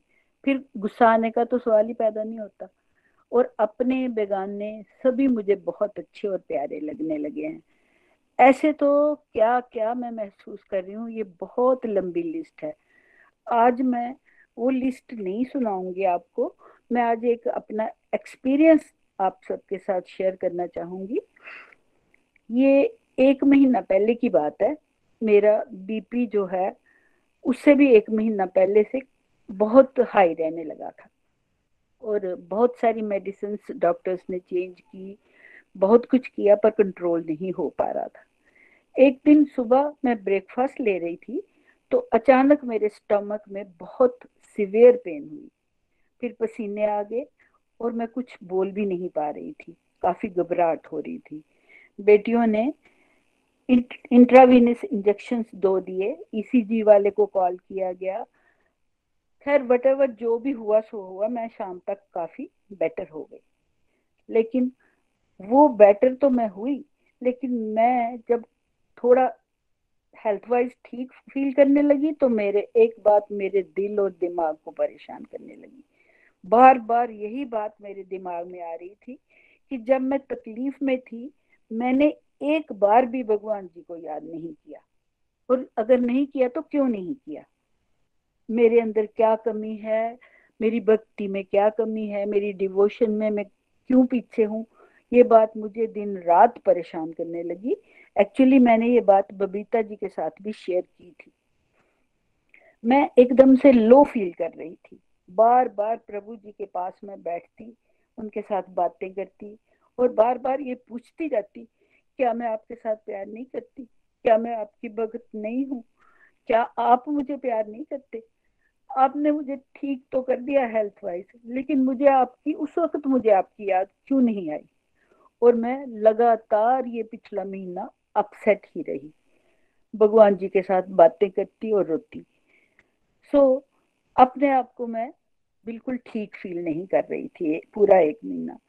एक दिन मैं रो रही थी आँखें काफ़ी धुंधली हो रही थी तो मैंने देखा सामने मेरे जो कृष्ण जी बैठे हैं वो लगातार मेरी तरफ़ देख रहे हैं।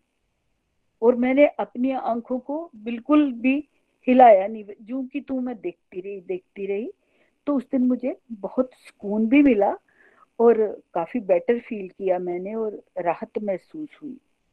लेकिन उसके बाद फिर अब तीन चार दिन पहले जिस दिन जन्माष्टमी थी, उस दिन तो मेरी जैसे लॉटरी निकल गई। मेरा सारा परिवार, छोटे बच्चे भी, हम सभी मंदिर सजाने में सेलिब्रेट करने में लगे थे। तो मेरे भाई की बेटी और बेटा आए और निखिल जी, देखने और सुनने में फ़र्क है, उनके हाथों में एक बड़ा खूबसूरत पालना था और उसमें बड़े ही प्यारे बाल गोपाल सजे हुए विराजमान थे। उस वक्त मुझे कैसा फील हुआ, मैं ये एक्सप्लेन तो नहीं कर पाऊँगी। मेरी आँखों से आँसू गिरते जा रहे थे और मैं खुशी से जैसे पागल हो रही थी।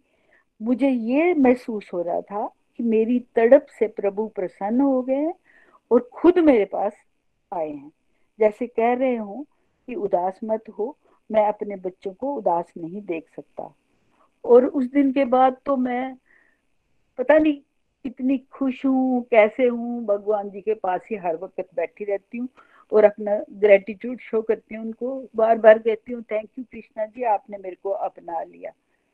तो मैं इस इसके बाद तो और मैं कुछ नहीं कहूँगी। अंत में मैं अपने सारे मेंटर्स निखिल जी नितिन जी प्रीति जी रूपाली जी नीलम जी और बबीता जी का दिल से धन्यवाद करती हूँ।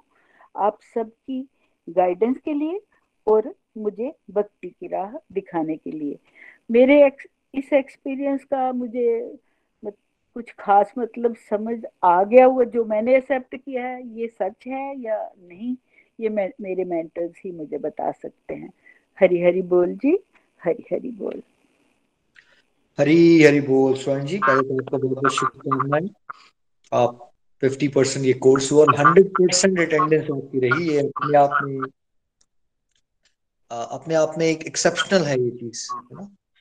एंड उस, उस उसकी कृपा भी दिख रही है आपको कि आपकी जो ग्रोथ हुई है इस लास्ट छोटे से समय में देखिए, जन्म जन्मांतर के हिसाब से ये जो आप समय बता रहे हो फेबर 2020 से अभी तक, ये ज़्यादा लंबा समय नहीं होता है, एक डेढ़ साल का। उसमें जो आपकी अंडरस्टैंडिंग बहुत डीप बन गई है आपकी और प्रभु के लिए भाव बहुत प्यारे आ गए और डेफिनेटली इसमें पूर्वजों का भी आशीर्वाद होता ही होता है। आपके बड़े भी डिवोशनल थे, उनके संस्कार भी थे, है ना? सो भाव बहुत ही प्यारे आपके उमड़ रहे हैं और आपके अंदर एक अच्छे प्रचारक का भाव है, जो हम सबको समझा भी रहे थे आज सुबह के सत्संग में, जो मैंने सिखाया कि विचार, आचार, प्रचार। तो वही आपने कहा ना, आपको किसी को ज़ोर नहीं लगाना पड़ा बदलने के लिए। अपने आप ही ट्रांसफॉर्मेशन आना शुरू हो गई। तो वो हो रहा है, यानी कि प्योरिटी बढ़ रही है। बाकी बहुत ही प्यारा एक्सपीरियंस आपने सुनाया। देखिए क्या होता है ना, भक्ति के अंदर ना, हर एक भक्त के साथ ना अलग अलग तरह के भाव उबड़ेंगे भगवान अलग अलग तरह से उसको रियलाइजेशन देते हैं। तो कोई ऐसा नहीं होता कि एक ही तरह से रियलाइजेशन होती है। ठीक है? तो ये जो भाव होता है ना इसमें कि आप याद नहीं कर पाए और आपको गिल्ट आ गई। उस समय आपको बाद में गिल्ट आना शुरू हो गई आपको कि याद है ना? तो ये गिल्ट आना बहुत अच्छी बात होती है बिकॉज़ गिल्ट से क्या होता है ना हमारी जो भक्ति है ना उसमें तीव्रता आती है। जब हमें पश्चाताप होता है ना हमें दुख लगता है तो ये सांसारिक फीलिंग नहीं होती। ये सांसारिक नहीं है ना आपको दुख किस चीज़ का हो रहा है कि आप भगवान को याद नहीं कर पाए। ये कौन सी फीलिंग है? ये आध्यात्मिक है दुख। तो अगर आपको दुख इस बात का हो रहा है कि आपकी माला नहीं हो पाई, या फॉर एग्ज़ाम्पल आपके केस में, या आप उस समय जब तड़प रहे थे, या बीमार थे तो आपने भगवान को याद नहीं किया, और आप अपने आप को कोस रहे हो उसको लेके तो उससे क्या हुआ? आपके हज़ारों लाखों जन्मों के पाप कट गए उस फीलिंग से। क्योंकि वो भाव बड़े शुद्ध होते हैं। दुख हो रहा है ना उस समय, लेकिन उससे आपके पापों, पाप करते जा रहे हैं करते जा रहे हैं करते जा रहे हैं, आप प्योर होते जा रहे हो। ठीक है? और फिर भगवान ने अलग तरह से आपको चमत्कार दिखाया। और इसमें क्या होता है ना डिवोशन में प्रभु क्या करते हैं? नारद मनु जी तपस्या कर रहे थे प्रभु की प्राप्ति के लिए। तो प्रभु ने उनको दर्शन दे दिए। नारद मुनि जी इतने आनंद में आए और जैसे ही प्रभु ने दर्शन दी दिए, उसके बाद वो गायब हो गए।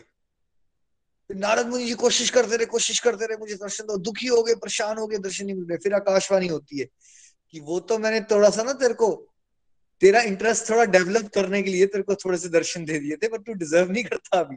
अब तू और मेहनत कर। तो भगवान का क्या होता है तरीके ना कि कई बार आप भक्ति के रास्ते में बड़े आनंद वाले फ़ेज़ में चल पाओगे और कई बार आप बड़े ज़्यादा लो फ़ेज़ में चले जाओगे। मतलब आपको आप, आप कई बार अपनी कमियाँ देख देख के दुखी होते जाओगे। आपको लगेगा यार मेरे अंदर इतनी कमी है। मैं तो गंदा इंसान बहुत हूँ मेरे अंदर तो ये भी कमी है मेरे अंदर तो वो भी कमी है। ग्लानी आ जाएगी बहुत ज़्यादा। वो भी डिवोशनल प्रोग्रेस की एक पार्ट होता है। लाइक like, आप देखिए गोपियों के फ़ेज़ में जब गोपियाँ भगवान के रह रही थी रास कर रही थी तो भगवान ने क्या किया? पता है जो योग होता है ना जो मिलने का में भक्ति की तीव्रता होती है और जो बिछड़े में होती है ज़्यादा स्ट्रांग भक्ति किसमें होती है पता है आपको?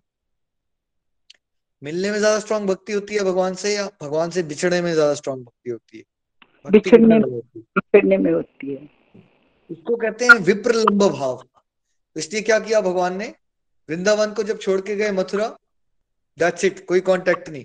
तो वो जो उस समय गोपियों का भाव था, जब वो वृंदावन में कृष्णा के साथ रहती थी, उसमें, और जब वो कृष्णा के साथ नहीं रहती थी उसमें इंटेंसिटी का बहुत ज़्यादा फ़र्क था। तो इस तरह से वो फीलिंग्स आती हैं, जिससे प्रभु के अलग अलग तरीके होते हैं आपको। अब आप सोचिए कि उस भाव, उस एक्सपीरियंस के बाद आपको अब ये फील हो रहा है कि आपके भाव ऑफ़ तीव्र हुए हैं ईश्वर के लिए, पहले से। उस दिन आपने भगवान को याद नहीं किया। वहाँ से उससे पहले वाले स्वर्ण जी को याद करो और अब वाले अपने आप की एक्सपीरियंसेस को याद करो। क्या आपको लग रहा है आपकी डीप हो रही है फीलिंग्स भगवान के साथ? अश्रु ज़्यादा बह रहे हैं। फीलिंग्स बढ़ रही है ना भगवान के साथ? तो वही अचीवमेंट भगवान के तरीके होते हैं। बीच बीच में वो अलग अलग तरह के एक्सपीरियंसेस करेंगे, जिससे आपके भाव के अंदर इंप्रूवमेंट हो। और सबसे ज़्यादा खुश होने, हर्ष की बात यह है कि आपको ईश्वर के लिए भाव आ रहा है। बड़ा रेयरली अचीव होता है उसको ईश्वर के लिए भाव आ जाए समझ लीजिए उसकी लॉटरी लग गई है। इंजॉय कीजिए स्वर्ण जी ऐसे ही विनम्रता से चलते रहिए और जगत कल्याण में घर घर मंदिर हरमन मंदिर में ज़रूर अपनी आहुतियाँ डालते रहिए। आपके अंदर बहुत पोटेंशियल है कृपा बनी रहे। हरी हरी बोल ची हरी हरी बोल। चलिए अब हम चलते हैं लुधियाना। आरती जिंदल जी को सुनेंगे हम। आरती जी मंच आपका रहेगा। हरी हरी बोल जी। हरी हरी बोल जी मैं आरती जिंदल लुधियाना से। मैं आज अपनी लर्निंग और जर्नी थोड़ा शेयर करूँगी। मैं बताना चाहूँगी कि मैं कैसे एड हुई गोलोक एक्सप्रेस से और इस दौरान मेरी क्या लर्निंग बनी।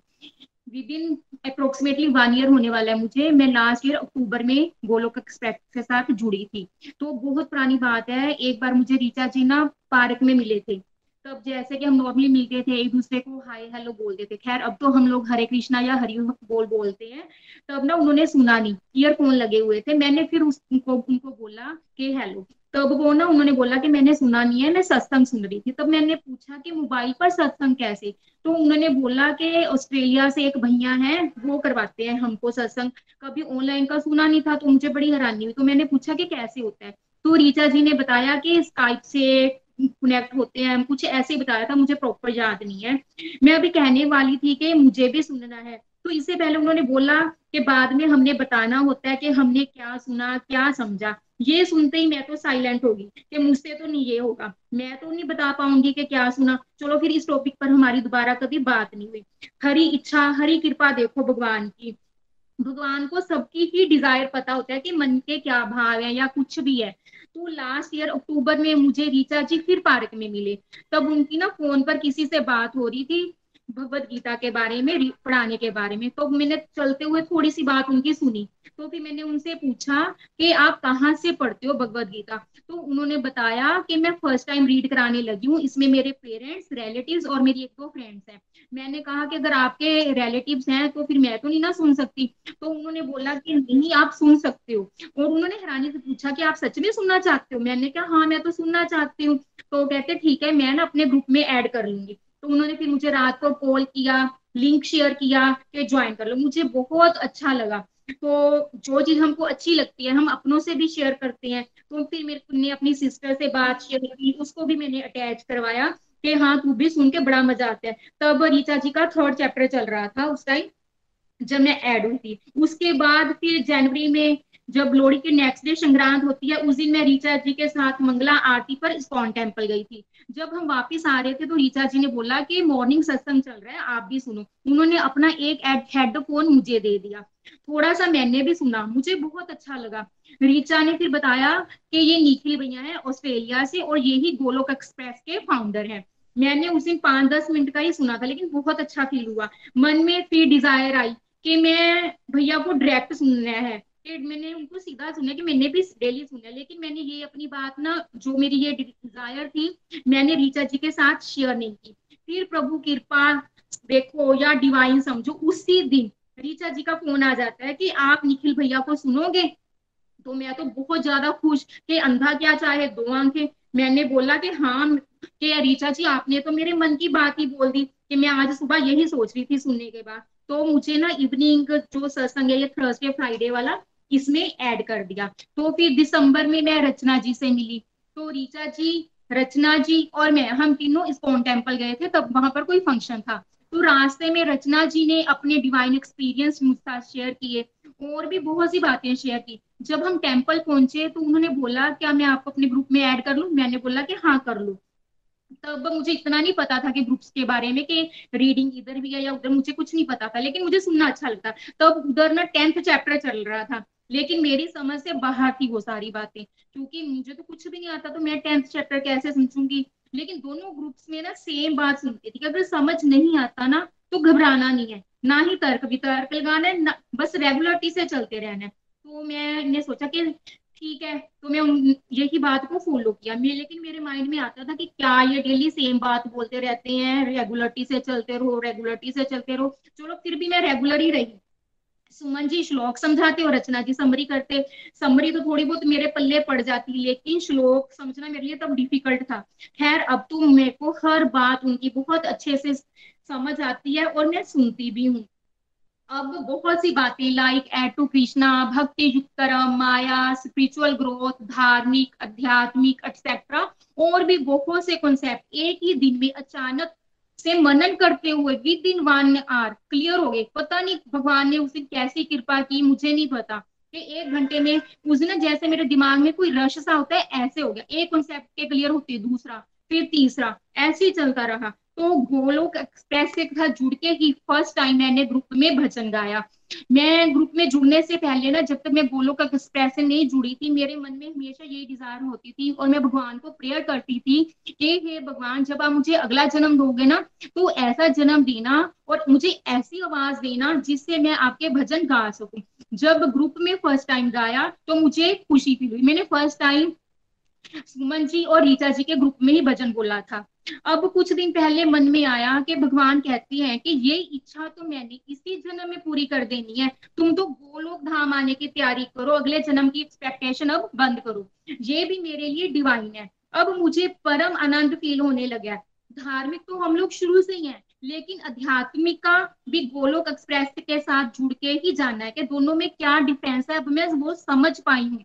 अध्या, अध्यात्म क्या है? अध्या प्लस आत्मा। अध्या मीन्स शरीर और आत्मा मीन्स आत्मा। शरीर और आत्मा की भली भांति जानकारी हो जाने को ही अध्यात्म ज्ञान कहते हैं। अब ऑटोमेटिकली मेरा वो डिस्ट्रक्टिव टू डिवोशन होने लगा पहले मतलब कि मैं बातें सुनती थी, मुझे मैं फॉलो नहीं करती थी। फॉलो मीन्स मेरे से होता ही नहीं था। लेकिन जब से मुझे रस आने लगा है ना तब से खुद ब खुद जो टाइम मैं वेस्ट करती थी, वो सारा भक्ति में लगने लगा। भक्ति में इन सेंस मीन्स कि मतलब कि भगवान की याद में ही मैं खोई सी रहती हूँ। जैसे कि मैं फैमिली में भी बैठी होती हूँ, मैं अपनी रात की बात बताती हूँ। फैमिली में बैठी थी, बेटे से बात कर रही थी। फिजिकली तो मैं यहाँ प्रेजेंट थी, लेकिन मेंटली मैं सत्संग की बातों में खोई हुई थी। तो मेरे बेटे ने देखा कि मम्मा का ध्यान कहीं हो रहा है। कहता, बोलो हमने क्या बात की? तो मुझे कुछ पता नहीं चला। तो लेकिन मतलब कि मैं ऐसे ही सुबह मेरे साथ हुआ। जब मैं अपने हस्बैंड का टिफ़िन पैक करी थी, मुझे नहीं पता चला, मैंने चपाती नहीं देखा, पता नहीं मैं कितनी चपातियाँ बना दी। तो मुझे ध्यान ही रहा क्योंकि मैं सत्संग की बातों में ही खोई हुई थी। तो गोलोक एक्सप्रेस के साथ, के माध्यम से ही लाइफ का मैंने गोल समझा, जीना आया। पहले ये सब नहीं मुझे पता था। बस इतना पता था कि गीता पढ़नी अच्छी होती है, लेकिन क्यों, कैसे, क्या बताया भगवान ने, कुछ भी नहीं पता था। मुझे तो अब लगता है कि भगवत गीता ना जैसे कि कोई एक्सरे मशीन होती है, कि एक तरीके की ना ये एक्सरे मशीन ही है, जिससे इंसान खुद को अंदर तक देख पाता है। क्योंकि जैसे शरीर की कुछ प्रॉब्लम्स बाहर से नहीं दिखती सपोज़ अगर कोई फ्रैक्चर हो जाता है ना तो बाहर से तो दिखेगा नहीं। अगर एक्सरे मशीन से देखेंगे तो क्लियर पता चलेगा कि किस पार्ट में क्या प्रॉब्लम है। तो इसका ट्रीटमेंट भी वही डॉक्टर कर सकेगा जो स्पेशलिस्ट हो, जिसको इसकी नॉलेज हो, ज्ञान हो। तो ऐसी भगवत गीता ना मुझे लगता है कि एक्सरे मशीन है और हमारे गुरु, हमारे डॉक्टर हैं, जिनको इसका ज्ञान है, वो ही हमारी नेगेटिविटी इम्प्योरिटीज को दूर करते हैं। वो ही हमें भगवान की वाणी से अवगत करा के गोलोक धाम पहुँचा सकते हैं। अब तो मैं सच में बहुत ज़्यादा आनंद फील करती हूँ। मेरा मन मस्ती में ही रहता रहता है। मतलब कि हमेशा एक अलग सी, पता नहीं किस टाइप की मैं आप के साथ ना मतलब कि बता नहीं सकती कि मुझे किस टाइप की मस्ती रहती है या मतलब मैं अपने में ही बिज़ी रहती हूँ, मेरा किसी के साथ बात करने का मन ही नहीं होता। अलग सी खुशी फील होती है। तो खुशी के मारे में ना मेरा बोलने का दिल कर था कि जैसे मन में से ये लाइनें निकल रही है कि आज मैं ऊपर, आसमान नीचे, खुशियाँ हैं आगे, दुख है पीछे टेल मी ओ खुदा, अब मैं क्या करूँ? भगवत सीख है आगे संसार है पीछे। गोलोक एक्सप्रेस है आगे बाकी सब है पीछे। हरी हरी बोल जी हरी हरी बोल। जय श्री कृष्णा जय श्री कृष्णा हरी बोल। और कोई गलती हुई तो सॉरी हरी हरी बोल हरी हरी बोल। आरती जी बहुत आनंद आया। आई थिंक सभी ने बहुत एंजॉय किया। देखिए इसमें गलती और सही नहीं होता। इसमें सच्चे भाव होते हैं। भक्त भक्त के भाव हैं और यहाँ कोई भी जज नहीं कर रहा है। बस सब एक दूसरे की भक्ति के भावों को एंजॉय कर रहे हैं और एक दूसरों को भावों को सुन के दूसरों की भी भक्ति बढ़ती जा रही है। कृपा आप पे बनी रहे और बहुत ही अच्छी रियलाइजेशन है आपकी कि एक ही दिन में सडनली झटके से वो कृपा हुई और बहुत सारे कॉन्सेप्ट क्लियर होना शुरू हो गए। इसलिए कहते हैं, नित्य निरंतर चलते रहो बिकॉज़ पता नहीं होता किस दिन वो टाइम आएगा कि आपको वही बातें जो पहले बड़ी भारी लगती थी, भारी भरकम लग रही थी, वो सडनली आपको रियलाइज़ होना शुरू हो जाएँगी और फिर ये दिन भी आ सकता है जब आप बड़ी सरलता से वो बातें समझा रहे होंगे लोगों को, है ना? और ये तो बहुत ही बढ़िया अचीवमेंट है कि आपने वो उत्तम रस को अनुभव कर लिया है और एंजॉय कर रहे हैं आप। ऐसी कृपा आप पे बनी रहे और जैसे रुचा जी, सुमन जी सब गाइड कर रहे हैं, वैसे ही आप भी बहुत सारे गोलोकियंस को आगे बहुत सारे लोगों को गाइड कर पाए। Thank you so much Aarti ji. Hari Hari बोल। चलिए अब चलते हैं हम शैलजा जी के पास। हरी हरी बोल। हरे कृष्णा हरे कृष्णा कृष्णा कृष्णा हरे हरे। हरे राम हरे राम राम राम हरे हरे। तो I am Shail Jalal from Meerut मैं uh, मेरा जन्म जो है वो चंबा में ही हुआ है और मैं डीएवी पब्लिक स्कूल की स्टूडेंट रही हूँ। तो मैं सबसे पहले थैंकफुल हूँ काना जी की कि उन्होंने मुझे अपने साथ जोड़ा। फिर मैं अपनी फ्रेंड रिचा को थैंक्स करूँगी कि उसने मुझे अपने साथ मतलब वो लोग एक्सप्रेस में जोड़ा और थैंक यू निखिल किया। कि आपने इतना अच्छा मतलब इंस्टीट्यूशन बनाया है, जहाँ पे हमें बहुत अच्छी गाइडेंस मिलती है। जैसे कि चंबा जो है, वो बहुत छोटी जगह है। तो हम लोगों को ना, वहाँ पे इतना एक्सपोजर नहीं मिलता। ठीक है, भाई, अच्छे, ज़्यादा से ज़्यादा अच्छे स्कूल में हम पढ़ लिए, लेकिन वहाँ पे इतना एक्सपोजर नहीं था। छोटी एज में मेरी शादी हो गई। ऐसे कि जैसे एक छोटी पॉन्ड की मछली को ना बड़े समुन्द्र में डाल दिया है। अब यहाँ पे मेरठ एक बड़ी सिटी है, यहाँ पे डिफरेंट टाइप ऑफ़ लोग हैं मतलब हर मतलब चलाकियाँ ये सब ये सब हमें नहीं आता था। तो इस वजह से ना बहुत सारी प्रॉब्लम्स फेस करनी पड़ी। जैसे जैसे प्रॉब्लम्स आती गई, वैसे वैसे हम भगवान जी के साथ जुड़ते चले गए। ऐसे नहीं कि कभी पूजा नहीं की, शादी से पहले हम पूजा भी करते थे और बाद में भी बहुत पूजा की। तो मेरी आदत थी कि मुझे कुछ भी फेसबुक पे अच्छा लगता था या कुछ भी काना जी से रिलेटेड कोई पोस्ट होती थी तो मैं ना वो फेसबुक पे शेयर कर देती थी। तो एक दिन मेरे को मेरी फ्रेंड रिचा का फ़ोन आया काफ़ी टाइम बाद। तो वो मुझे कहने लगी कि तूने कोई इंस्टीट्यूशन वगैरह ज्वाइन करा हुआ है? कुछ तूने ज्वाइन किया? मैंने कहा, नहीं यार, मैंने कुछ ज्वाइन नहीं किया।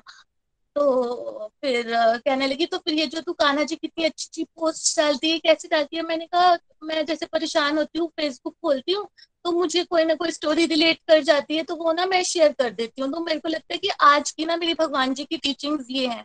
कान्हा जी ना मुझे ऐसे गाइड कर रहे हैं। तो वो मुझे कहने लगी कि मैं ना मतलब भगवत गीता पढ़ाती हूँ तो अगर तुझे ज्वाइन करना है तो। तो मैंने कहा, यार, मैं ना ऑलरेडी पूजा वूजा भी काफ़ी है तो फिर मैंने इसको खुद दिखा कि नहीं, अब तुम ये वाला सेशन कंप्लीट कर लो नेक्स्ट सेशन में ना मैं ज्वाइन करूँगी। तो वो कहने लगी, तू चिंता मत कर मम्मा पापा और मेरी मम्मा पापा ही तो है, मैं तेरे को अपना जो मेरा रेस्ट करने का टाइम है ना, उसमें मैं तेरे को पढ़ा दूँगी। तो इसने मुझे पढ़ा के अंकल आंटी के साथ इसने मेरे को ज्वाइन किया। तो जैसे हम सोचें कि भगवान जी अपने आप अपने भक्तों को जैसे चूज़ करते हैं मे भी उनको मतलब उन्होंने मुझे अपने साथ ज्वाइन करवाना हो तो उन्होंने रिचा को मैसेंजर चूज़ किया। और रिचा, मैं तो ये सोचूँगी ये भगवान जी का मैसेंजर है, अगर ये मेरी लाइफ में नहीं होती तो शायद आज मैं भी नहीं होती। तो सत्संग से जुड़ने के बाद ना हमारे अपने मन के विकार दूर होने लग पड़े। ऐसे नहीं है कि भाई हम लोग हम लोग सोचते हैं कि आई एम द बेस्ट बाकी सब रॉन्ग है। लेकिन ऐसे नहीं होता कि हमारे में भी कुछ ना कुछ गलतियाँ होती हैं वो धीरे धीरे जो है वो दूर होने लग पड़ी। और आ, मुझे एक साल मतलब जुलाई में मैं रिचा के साथ ज्वाइन हुई थी और सितंबर में मैंने ये गोलोक एक्सप्रेस वाला ग्रुप ज्वाइन किया तो मुझे याद है लास्ट ईयर जब मैंने ज्वाइन किया था तो आ, हम लोग ना वो ओम जय जगदीश हरे की जो आरती है उसकी ट्रांसलेशन कर रहे थे। तो सबसे पहले मेरे को मेरी गलती ये रियलाइज़ हुई कि मैं जैसे कई बार घर में लड़ाई होती है तो हम कहते हैं ना कि मैं तो बच्चों के लिए हूँ। तो उसमें ये ये लाइन है कि तुम तुम पालन करता। कि भाई सबसे बड़े पालन करने वाले भगवान जी है तो मेरे को अपनी गलती यही रियलाइज़ हुई कि देख कि तू यहाँ पे रॉन्ग है। तू कौन होती है पालने वाली? यू आर नो बड़ी जो कुछ भी है, वो भगवान जी है। तो इस तरह से मुझे अपनी गलतियों की रियलाइजेशन होने लग पड़ी। फिर जैसे हम लोग ये पढ़ते थे तो उसमें मेरे को ये लगा, मेरी स्टेट ऑफ़ माइंड और अर्जुन जी की स्टेट ऑफ़ माइंड एक ही है। हमें यही लगता है कि भाई मैं भी कंफ्यूज वो भी कंफ्यूज फिर हम, मेरे मन में सरेंडर का भाव आया। फिर ये हमारी जो एबीसीडी मॉडल है फोर पिलर्स सत्संग, साधना, सेवा, सदाचार और दो दो रथों की जो तुलना है, उससे मेरे को ये पता चला कि मुझे भी अपने मन की ड्राइविंग सीट पे जो है, वो कान्हा जी को बिठाना है। और ये भाव लेकर आना है कि जहाँ ले चलोगे, वहीं मैं चलूँगा। जहाँ नाथ रख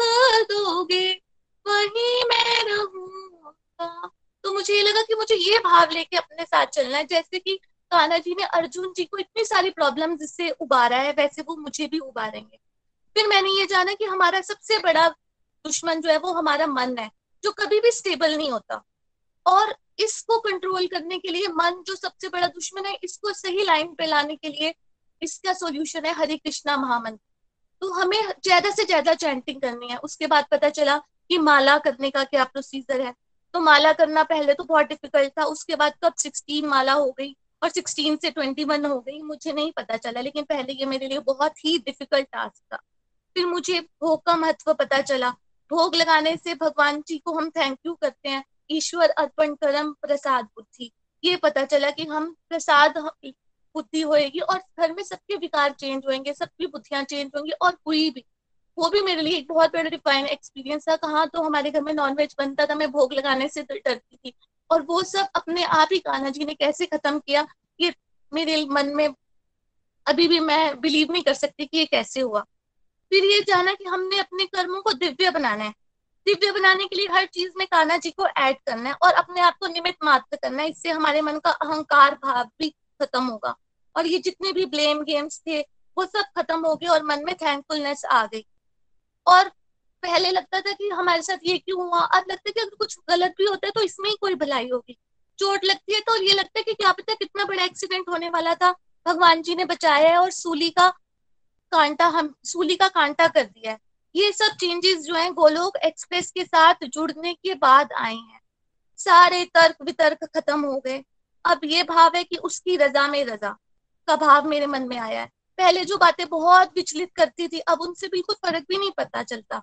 एकादशी व्रत की महिमा पता चली कि व्रत, की व्रत कैसे रखना है और व्रत रखना मैंने शुरू किया, इवन कि मेरे साथ साथ मेरे बच्चों ने भी व्रत करना शुरू कर दिया। कई बार हम कुछ सोच रहे होते हैं तो अचानक से वो पूरा हो जाता है, वो कैसे होता है? वो कान्हा जी की मेहरबानी होती है तभी होता है। पूजा पाठ तो हम करते थे, मगर सही डायरेक्शन जो है वो सत्संग के साथ जुड़ के ही मिली है। जैसे कि हम नॉर्मल अपने आप घर में स्टडीज़ कर रहे हैं तो हमें नहीं पता चलता, लेकिन अगर हम उसके बजाय अगर हम स्कूल में एडमिशन ले लेते हैं तो उसमें हमें पूरी मतलब ग्रूमिंग हो जाती है, एक तरह से टेस्ट होएँगे एग्जामिनेशन होएँगे, उससे हम अच्छा प्रिपेयर कर सकते हैं। सेम जो है, वो गोलोक एक्सप्रेस के साथ जुड़ के हुआ है। और एक मेरा सबसे बड़ा डिवाइन एक्सपीरियंस कि अभी जब ये कोरोना बहुत पीक पे था तो हमारे घर में एक गेस्ट आए हुए थे। एक्चुअली हमारी फैमिली में एक शादी थी। तो वो उनको बहुत ज़्यादा फीवर मतलब सारे सिम्टम्स वही लेकिन घर में कोई गेस्ट आ जाए तो हम उनको ये तो नहीं बोल सकते ना कि आपको सिम्टम्स आ रहे हैं और ना ही उनको घर से बाहर निकाला जा सकता है। तो मेरे को लगे कि इनको सिम्टम्स है और वही बात हुई, जैसे ही वो अपने घर गए तो वो कोविड पॉजिटिव आ गए। तो मुझे इतना डर, घर में छोटे छोटे बच्चे हैं, मेरे इन लॉज हैं तो मैंने सिर्फ़ कान्हा जी से ये प्रेयर की कि कान्हा जी, आपने ही हमें बचाना है। और आफ्टर फोर्टीन डेज़ मतलब मैंने पूरा घर को पूरा सैनिटाइज किया, अपने हिसाब से साफ़ सफ़ाई की, लेकिन ये है कि कान्हा जी ने हमें बचाया और हमें कुछ भी नहीं हुआ। और हमने ये जाना, सबसे बड़ी बात है हमने सत्संग के साथ ये जाना कि हम खुद को चेंज करेंगे तो हमारा एटमोसफेयर चेंज होगा। Transform the world by transforming your self और कई सारे हिडन टैलेंट्स जो है वो मेरे निकल कर आए। मुझे याद है मैं थर्ड कोर्ट में पोएट्री किया करती थी। तो कान्हा जी की प्रेरणा से मैंने एक भजन लिखा। तो अगर आप सबकी इजाज़त हो तो मैं वो ज़रूर शेयर करना चाहूँगी। कैसे कहूँ कि तुम, मेरे साथ नहीं भगवन। जब भी हूँ मझधार में, तुम्हारा हाथ मेरे हाथ में नहीं भगवन। हर पल तुम्हारा आभास, मुझे है ओ मेरे भगवन। जब भी लगू गिरने आते हो तुम संभालने। कैसे कहूँ के तुम मेरे साथ नहीं भगवन? जब कोई राह न दिखती हो, तुम राह दिखाते हो।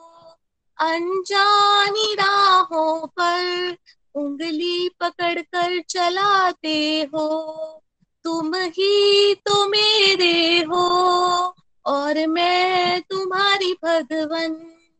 कैसे कहूँ के तुम मेरे साथ नहीं भगवन? जब सब अकेला छोड़ जाते हैं, तुम ही अपनाते हो, वादा निभाते हो। अंधेरी राहों में उजाला दिखाते हो, एहसास दिलाते हो तुम हारे का सहारा हो। कैसे कहूँ के तुम मेरे साथ नहीं भगवन, जब लोग नीचे गिराते हैं, तुम बाह पकड़ के उठाते हो। मुश्किलों से उबारते हो। काटा चुभे मुझे तो दर्द तुम्हें है भगवन। कैसे कहूँ के तुम मेरे साथ नहीं भगवन? जो काम करने में होती थी कठिनाई, कैसे वो हो जाते? बिना किसी कठिनाई, पर्दे के पीछे से तुम ही तो आते हो। पर ते नहीं दिखाई तुमने ये कैसी सी, हमको है सिखाई। तुमसे ही है जगत में हम सबकी भलाई। कैसे कहूँ के तुम मेरे साथ नहीं भगवन? जब से है छोड़ी डोरी, तुम्हारे हाथों में भगवन। मेरी ज़िंदगी सवर गई है, तुम्हारे साथों से भगवन। पाया सब कुछ है, तुम्हारे आशीर्वादों से। और तुम्हारे प्रसादों से मेरी किस्मत सवर गई है। तुम्हारे साथों से भगवन, यूँ ही कृपा बनाए रखना, अपने हाथ सिर पे रखना। कैसे कहूँ कि तुम मेरे साथ नहीं भगवान? हरी हरी बोल। Thank you Kana ji. Thank you Richa. Thank you Nikhil भैया। हरी हरी हरी हरी बोल शारजा जी, बहुत आनंद आया। बहुत प्यारे प्यारे बदलाव आपके जीवन में आ रहे हैं, बड़े प्यारी प्यारी दिव्य अनुभूतियाँ हो रही हैं आपको और यहाँ देख रहे हैं कि बहुत सारे लोग बड़े अंदर से हिडन टैलेंट निकल के आ रहे हैं, कोई भजन गा रहा है, कोई प्यारे प्यारे बहुत ही ब्यूटीफुल लाइंस थी। Thank you so much and Richa ji, हम आपका भी आभार व्यक्त करते हैं। आज हमने दो डिवोटीज को सुना यहाँ जो आपसे इंस्पायर हुए और आपने उनको गाइड किया और वही जो गोलक एक्सप्रेस का मॉडल है कि एक फ्रेंड एक फ्रेंड को गाइड करे, एक सिस्टर एक सिस्टर को गाइड करे, उसमें प्रभु कृपा से हम सक्सेसफुल हो पा रहे हैं और जैसे स्टार्टिंग में भी यही हुआ था कि मैंने भैया को गाइड किया, अपने कज़न को गाइड किया और वो अच्छा लग रहा है कि वो चेन रिएक्शन आगे बढ़ता जा रहा है और वो जिम्मेवारी सभी गोलोकियंस की है कि वो चेन रिएक्शन आगे बढ़े। घर घर मंदिर हरमन मंदिर का हमारा सपना जो है वो ज़रूर साकार होगा। अगर हम सब मिलजुल के शुद्ध भाव से एक प्योर इंटेंशन रखेंगे कि हमें ईश्वर की सेवा करनी है, जगत कल्याण करना है। सभी की फीलिंग्स बहुत ही प्यारी थी। एंड कंग्रेचुलेशन uh, आपने बड़े भाव से बड़े कॉन्फिडेंस से स्वयं जी ने आरती जी ने शैलजा जी ने अपने विचार रखे। आज हम रिव्यू सेक्शन को इतना ही रखेंगे। और बाकी सब गोलोकिन जो वॉलंटियर करेंगे हम उनको नेक्स्ट वीक के सत्संग में सुनेंगे। आज हमारे साथ निधि जी गुरदासपुर से भजन सुना रहे हैं हमें। हरी हरी बोल निधि जी। हरी हरी बोल मैं निधि गुरदासपुर से। तो सबसे पहले तो आज का सत्संग और सभी के रिव्यूज़ बहुत ही प्यारे थे। तो आज के सत्संग में जो मुझे कॉमी फ्लेक वाला कंसेप्ट बहुत अच्छा लगा कि हमें कॉमी फ्लेक करना है। हर किसी के साथ अपनी जो भक्ति की फीलिंग्स है, वो हमें इस चीज़ में डिफ्रेंशिएट करना आना चाहिए कि कहाँ पे शेयर करनी है, कहाँ पे नहीं करनी। क्योंकि हर कोई हमारा जो प्रभु के साथ रिलेशन है, उसको नहीं समझ सकता। तो जो हमारा परम गुरु ज्ञान का जो चैप्टर चल रहा है तो वजह से भगवान जी ने बोला है कि वो हमेशा अपने भक्तों का साथ देते हैं, उनका कभी पतन नहीं होने देते। तो इन चीज़ों को ध्यान में रखते हुए मैंने भजन गाने से पहले मैं दो लाइनें सुनाऊँगी। खाक मुझमें कमाल रखा है ए खुदा तुमने संभाल रखा है। खाक मुझमें कमाल रखा है ए प्रभु तुमने संभाल रखा है। मेरे ऐबों पे डाल के पर्दा मुझे अच्छों में डाल रखा है मुझे अच्छों में डाल रखा है। तो आ, ये मेरी भगवान जी के साथ मेरा रिलेशन एक्सप्रेस करती है ये लाइनें कि मुझमें कुछ है नहीं लेकिन उन्होंने मुझे अच्छा बनाया है सबकी नज़रों में। तो आ, अब मैं एक भजन गाऊँगी। तो आ, क्योंकि मैं ज़्यादा भजन कभी गाए नहीं है तो मुझे अभी हार्ट बीट मेरी स्ट्रांग हो गई है। मैं भगवान जी से प्रे करूँगी कि वही मेरे मुँह से वर्ड्स निकालेंगे। होप सबको पसंद आएगा। तो मैं भजन स्टार्ट करती हूँ। भज मन राधा राधा रस प्रेम सुधा राधा। ब्रज रस वारे थी राधा। सोई मम स्वामी राधा भज मन राधा राधा। रस प्रेम सुधा, राधा। ब्रज रस वार राधा। सोई मम स्वामी राधा भज सुर नर मुनि राधा। भज विधि हरि हर राधा। भज सुर नर मुनि राधा। भज विधि हरि हर राधा। भज ब्रह्म श्याम राधा सोई मम स्वामी राधा भज ब्रह्म श्याम राधा। सोई मम स्वामी राधा हे महाभाव राधा।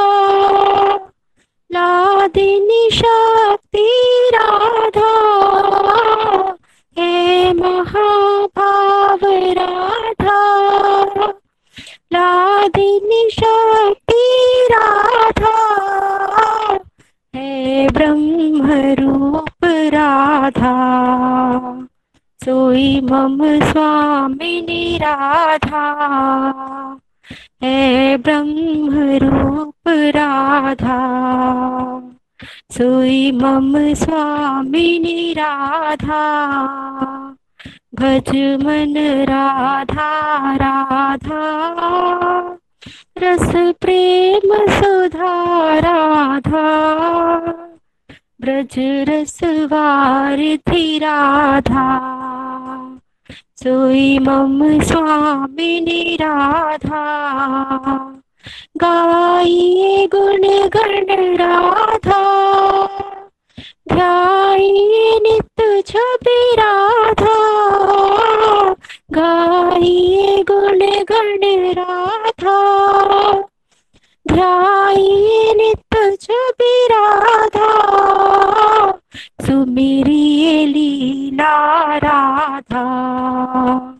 सोई मम स्वामिनी राधा, सुमिरिए लीला राधा। सोई मम स्वामिनी राधा जो भजे राधा राधा।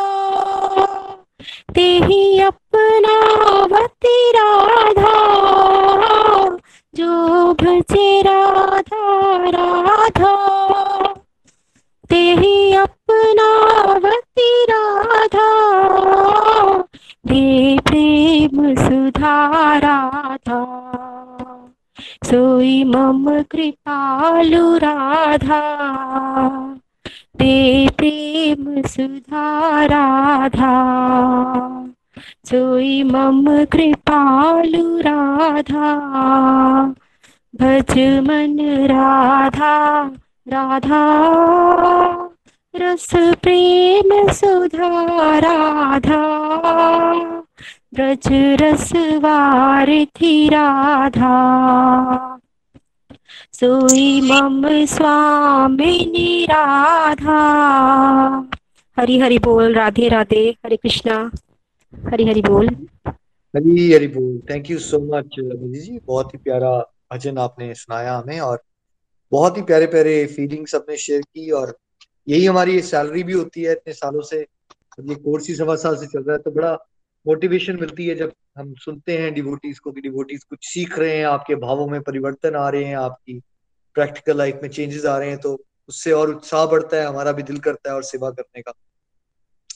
तो इसी कारवा को हम आगे बढ़ाएँगे। एंड आई विल एवरीवन जो वॉलंटियर करना चाहें। अगले थर्सडे और फ्राइडे के दो सत्संग हम डेडिकेट करेंगे। जो लोग भी अपनी फीलिंग शेयर करना चाहें, खासकर जो गोलोक के साल सवा साल से रेगुलर चल रहे हैं, शाम के वो वॉलंटियर कर सकते हैं। Thank you everyone Golok Express से जुड़ने के लिए आप हमारे email address info at golokexpress.org द्वारा संपर्क कर सकते हैं, या हमारे व्हाट्सएप या टेलीग्राम नंबर 7018026821 से भी जुड़ सकते हैं। आप हमसे फेसबुक पेज और यूट्यूब चैनल के माध्यम से भी जुड़ सकते हैं। हरी हरी बोल।